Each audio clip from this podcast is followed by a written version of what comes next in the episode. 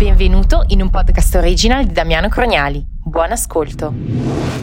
Devastated. Devastated. Absolutely. No, tell me, tell me what happened because Qataris love it. They love traveling to Italy. They love Yeah. Italian fashion. They love Italian they sponsored sports. the Rome Football Club. Absolutely. Um, so I think for for the World Cup generally, it's very sad because you think of football, you automatically think of Italy.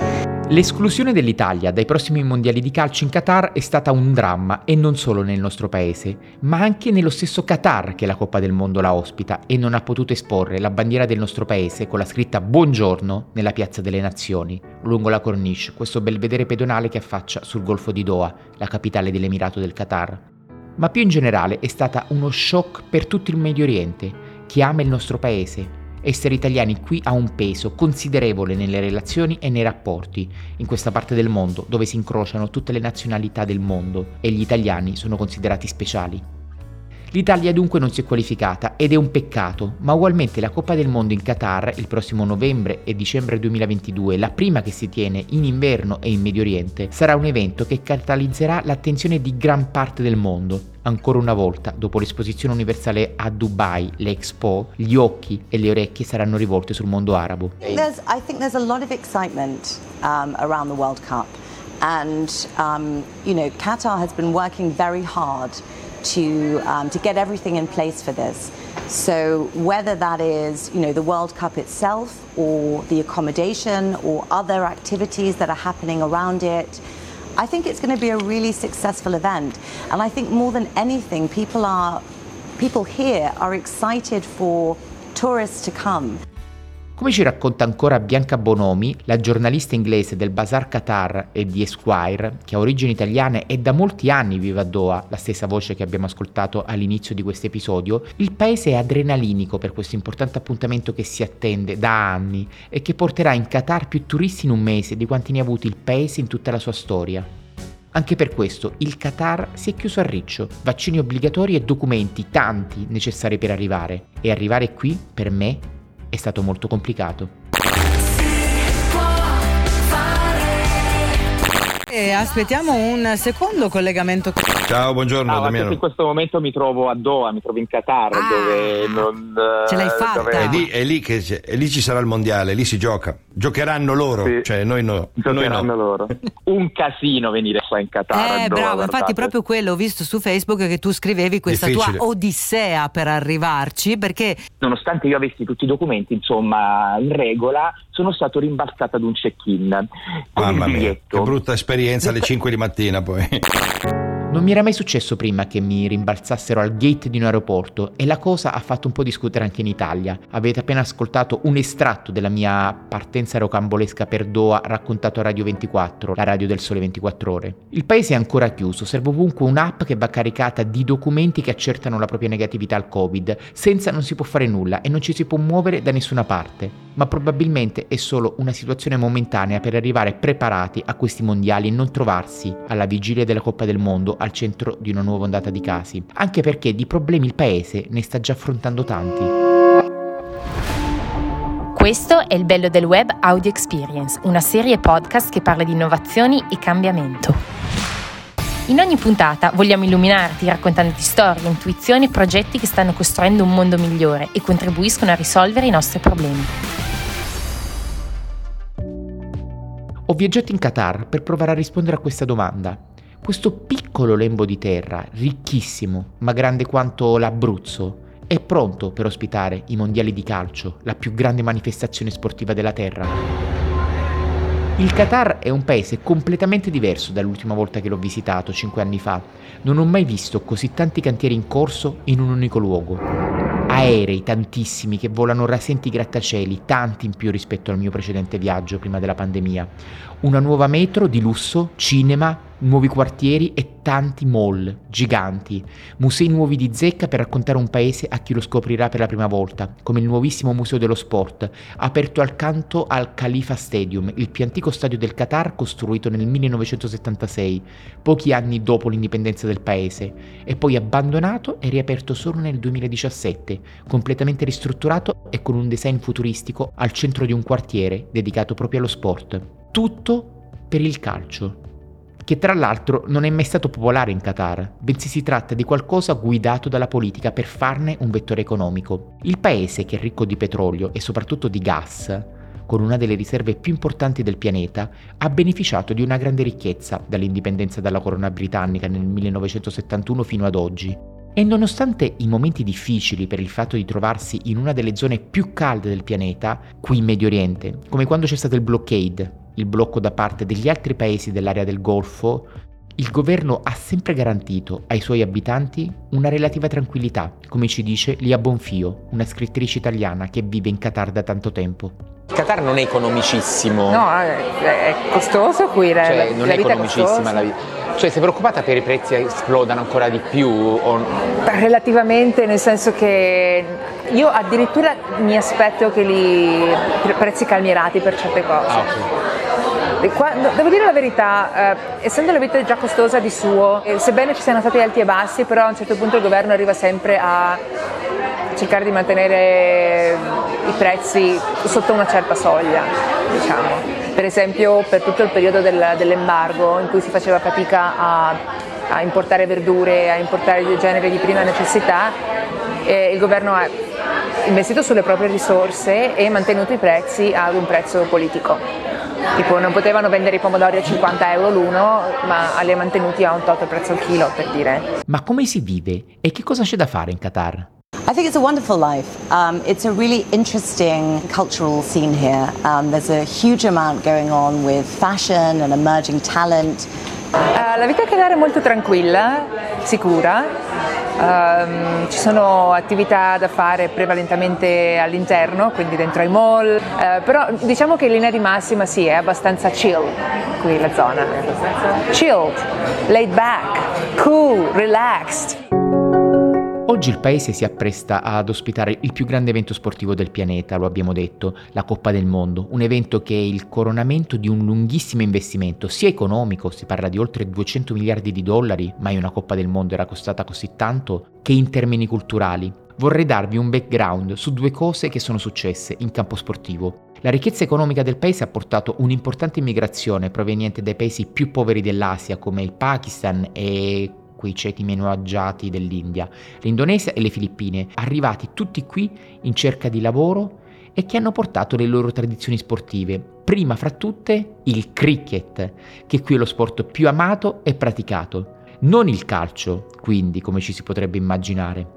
In seconda battuta si sono perse le tradizioni sportive tipiche del Qatar, come la corsa dei cammelli o la falconeria, che solo oggi vengono recuperate anche per valorizzare il passato ancestrale di questo paese che guarda al futuro. So Aspire Academy is, is dedicated to sporting excellence um, Okay. across a whole variety of, of, of sports. Um, Come dice ancora la corrispondente di Basare e di Esquire Bianca Bonomi, il paese ha costruito una cultura sportiva e lo ha fatto grazie anche ad istituzioni come la Inspire Academy. Il Qatar è una via di mezzo tra una città araba tradizionale dove durante il Ramadan i negozi restano chiusi e i pochi aperti dove un non musulmano può mangiare e mettono le tende sulle vetrate per coprire dalla vista esterna chi mangia e non digiuna. Mi ha ricordato molto da vicino Kuwait City, città nella quale avevo abitato anni prima e che nonostante i grattacieli resta fedele alle sue tradizioni e dove quindi l'alcol è vietato. Ma al tempo stesso Doha, per la sua propensione al futuro e alla grandezza, è una sorta di gemello diverso di Dubai, una metropoli araba ma con una totale integrazione con l'Occidente. Il paese ha fama di essere il più sicuro al mondo. I've been here uh, staying for three weeks and I'm enjoying this country. It's so beautiful and it's totally safe. for financial uh, safety and, uh, and everything. Si può lasciare la borsa in mezzo alla strada più trafficata di Doha, come ho provato a fare io stesso, e nessuno la tocca. Chiamano al più la sorveglianza, che si mette in attesa che qualcuno venga a recuperarla, neanche te la spostano. Per una persona come me, che è stata vittima di furti e che si perde tutto, è davvero una carezza sul cuore. La prima cosa che si nota arrivati in Qatar, come vi ho detto, sono questi cantieri. Ci sono cantieri ovunque. Hanno costruito 8 nuovi stadi, dai 40 agli 80.000 posti ciascuno.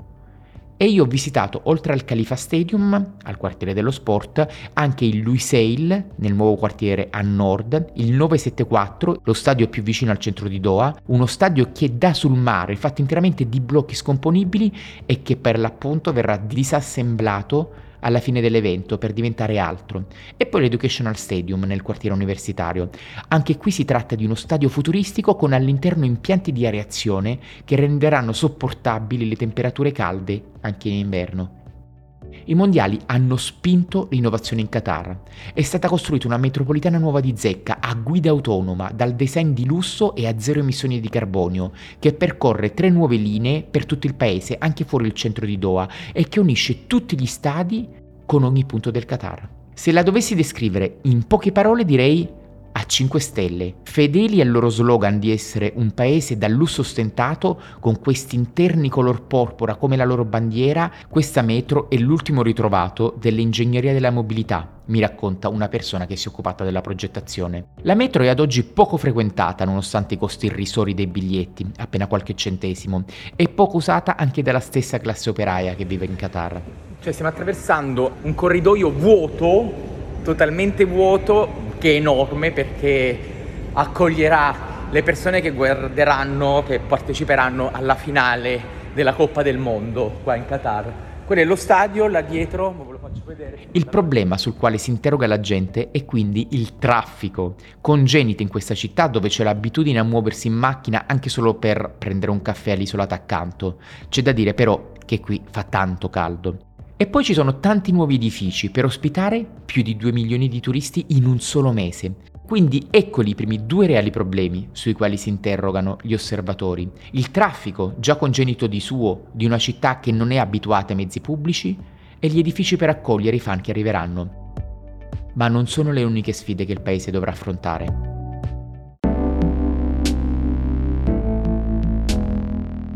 I simboli dei mondiali si vedono ovunque, dalle bandiere appese alle grate dei garage, ai palloni da calcio stilizzati sulle strade, gli otto stadi sono tutti nuovi di zecca, costruiti da zero. Io mi sono recato in alcuni di questi, come vi ho detto, tra cui il Lusail, quello dove si svolgerà la finale, che verrà smantellato il giorno dopo la partita conclusiva dei mondiali, per fare dell'area un nuovo centro urbano. Ma al di là degli stadi che in questo momento sono chiusi al pubblico e non si possono visitare se non per qualche amichevole, il centro di questa storica manifestazione in Qatar è la grossa cupola con al suo interno il logo dei prossimi mondiali posto sulla cornice, la lunga strada che costeggia il paese e che collega il centro storico con l'antico e turistico souk, il mercato arabo, con il centro del business di Doha, l'iconica West Bay con i suoi grattacieli. Qua c'è la Piazza delle Nazioni, e nella cupola di vetro c'è un orologio che scandisce il tempo che manca al calcio d'inizio della prima partita di questa prima World Cup in Medio Oriente. 213 giorni e 18 ore. I think it's going to be very nice, seriously. It's going to be a huge change. Everything is going to be for good for this country as well. So. I prossimi mondiali di calcio in Qatar non saranno solo un appuntamento sportivo, ma sarà presente anche tanta tecnologia. I nuovi edifici che stanno costruendo sono smart building, con sistemi di monitoraggio automatico dei consumi in tempo reale e poi per cogliere l'occasione dei mondiali per innovare il paese, il Qatar Science and Technology Incubation Center sta supportando la crescita dei progetti tecnologici nel paese. Per promuovere il turismo in Qatar hanno incubato un'app come VAV, che permette di scegliere tra centinaia di esperienze da fare nell'attesa della partita, da una gita nel deserto a mangiare cibo locale, a cena con una famiglia araba. Su viav.com si può pagare direttamente sulla piattaforma che mette in contatto le persone per permettere esperienze turistiche e lo fa soprattutto nel mondo arabo. Via V, sebbene nata in Giordania, è stata potenziata in Qatar in quanto vincitrice del bando Challenge 22 che supporta quei progetti che miglioreranno l'esperienza ai prossimi mondiali di calcio. Il programma Challenge 22 della Dubai Foundation e della Supreme Committee for Delivery and Legacy, la che sta preparando i prossimi mondiali, sta investendo in progetti che migliorano, grazie alle innovazioni e alla tecnologia, l'esperienza alle partite, ma anche che portano un miglioramento al mondo. Challenge 22 è il programma che sta facendo scouting tra i migliori progetti al mondo per rendere speciale per chi vi partecipa l'esperienza dei fan alla Coppa del Mondo. Challenge 22, così come il Qatar Science and Technology Incubation Center, finanzia e aiuta con soldi, contatti e un ufficio in una delle tre free zone del Qatar le start-up a sviluppare il loro progetto ai prossimi mondiali e stanno ancora attivamente cercando soluzioni che possano migliorare l'esperienza dei fan e l'accessibilità in Qatar. Per ottimizzare gli spostamenti dei milioni di fan che passeranno dall'aeroporto di Doha, si sta puntando, oltre che sui blocchi preventivi a chi viaggia senza biglietto, ad oggi infatti non è possibile entrare tra novembre e dicembre in Qatar senza un valido biglietto allo stadio, anche sullo sviluppo di software innovativi come Emma, un gestionale potenziato dall'intelligenza artificiale che permette di ottimizzare i consumi energetici degli aeroporti, come avviene in quello di Doha, soprattutto durante i momenti di picco negli arrivi e nelle partenze. Tra i progetti più interessanti c'è anche Scora, per fare di questi mondiali anche un boost nello sviluppo del calcio nel mondo arabo. L'app Scora è attiva nel settore dello sport tech. È un'app sviluppata da un ex procuratore sportivo americano in Qatar che rende più inclusiva la carriera dei calciatori. L'intelligenza artificiale aiuta i calciatori soprattutto di luoghi ai margini dei circuiti calcistici tradizionali, dei procuratori come è ad esempio il mondo arabo, e supporta le giovani promesse e tutti i professionisti che gravitano nel mondo del calcio con consigli e informazioni per entrare in contatto con le persone giuste, il tutto grazie ad un sistema di apprendimento automatico basato sull'intelligenza artificiale. Il mondiale dal 21 novembre al 18 dicembre ha fatto del Qatar anche grazie alle sponsorizzazioni di team di calcio europei, tra cui la mia Roma, un sinonimo del calcio. Il governo ha investito miliardi di dollari nei preparativi per la Coppa del Mondo, come vi ho già detto, sono stati oltre 220 miliardi di dollari. Mai così tanto era costato un mondiale di calcio. Tuttavia, a questo mondiale ci sono sul piatto alcuni nodi che lo rendono controverso, oltre ai problemi di traffico e degli alloggi, come vi ho già detto.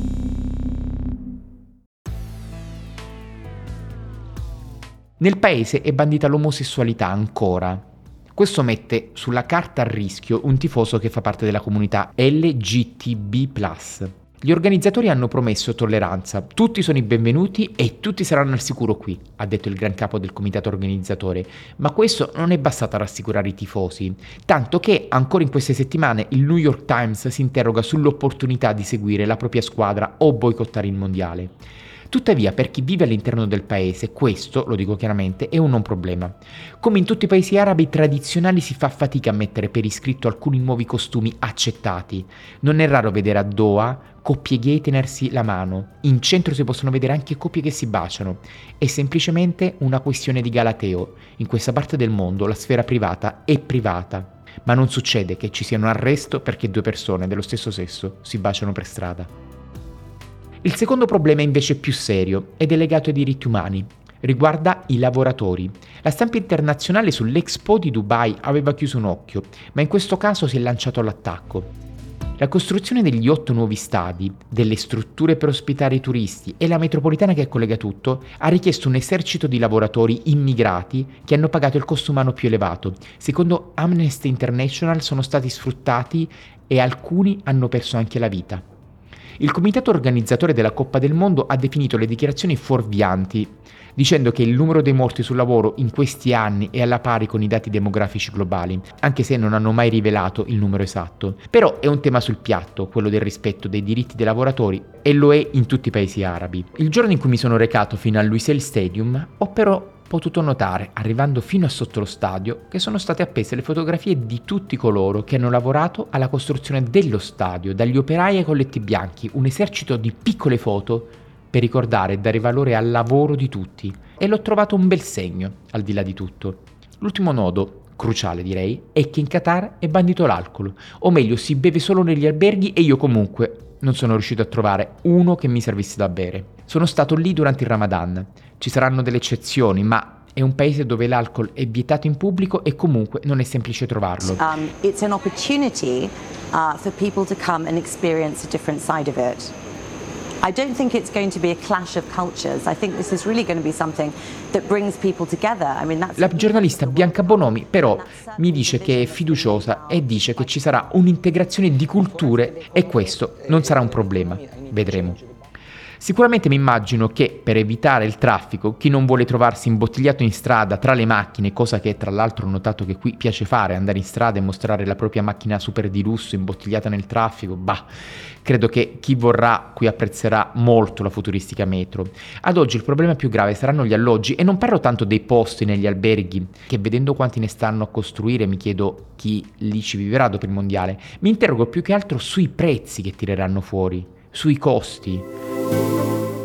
Sul sito di Qatar 2022 c'è uno spazio dove fare la richiesta per gli alloggi e stare durante i mondiali. La Qatar Airways, la compagnia di bandiera, offre pacchetti all inclusive con anche i biglietti per le partite, voli e sistemazioni. Ma mi sembra tutto tanto e troppo caro, già oggi che mancano mesi all'evento.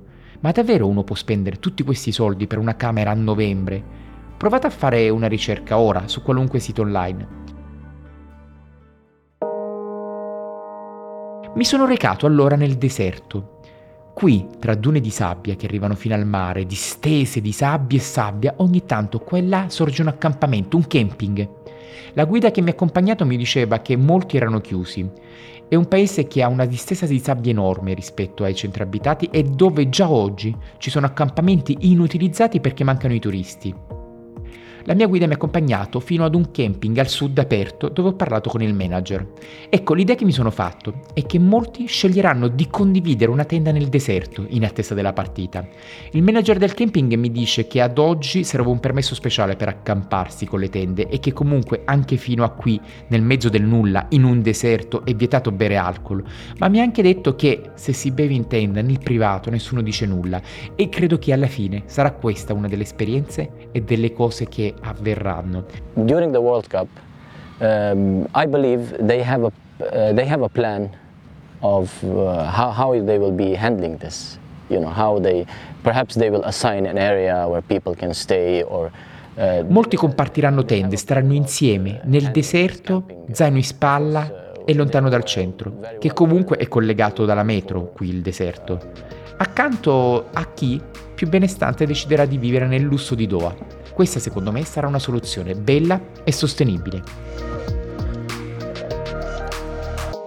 Mentre stavo chiudendo questo episodio del podcast è arrivata in redazione la notizia che il comitato organizzatore della Coppa del Mondo ha annunciato l'apertura di tre nuovi campus nel deserto con alloggi per i fan da 200 dollari a notte, con bagno, pulizie e wifi incluso, dislocate in tre zone fuori dal centro di Doha, appunto nel deserto, che se prenotate dall'inizio alla fine della manifestazione sportiva verrebbero poco più di 5.000 euro. I biglietti di questa Coppa del Mondo sono tra i più ricercati della storia, forse anche dovuti alla pandemia che ci ha relegato a casa per tanto tempo. Si parla di 17 milioni di richieste per 3 milioni di biglietti messi fuori alla vendita. Questi nuovi alloggi nel deserto hanno lo scopo di rendere accessibili o almeno più accessibili a tutti la partecipazione a questa Coppa del Mondo. C'è chi condividerà la tenda nel deserto e chi invece con budget più larghi, beato lui, potrà godere del lusso di Doha. Anche perché lo stesso alloggio che ho preso io nella mia breve permanenza in Qatar, nel residenziale chic quartiere di Le Perle, un'isola costruita sul mare che mi è costato 150 euro a notte, nello stesso periodo della Coppa del Mondo a novembre costa, mentre vi sto parlando, ben 1500 euro.